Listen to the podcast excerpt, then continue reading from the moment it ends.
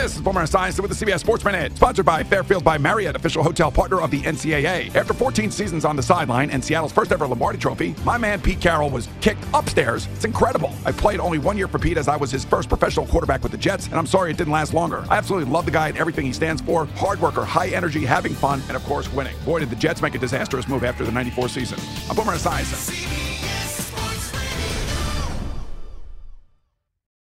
This episode is brought to you by Progressive Insurance. Whether you love true crime or comedy, celebrity interviews or news, you call the shots on what's in your podcast queue. And guess what?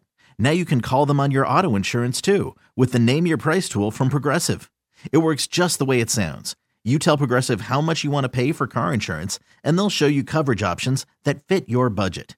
Get your quote today at progressive.com to join the over 28 million drivers who trust Progressive. Progressive Casualty Insurance Company and Affiliates.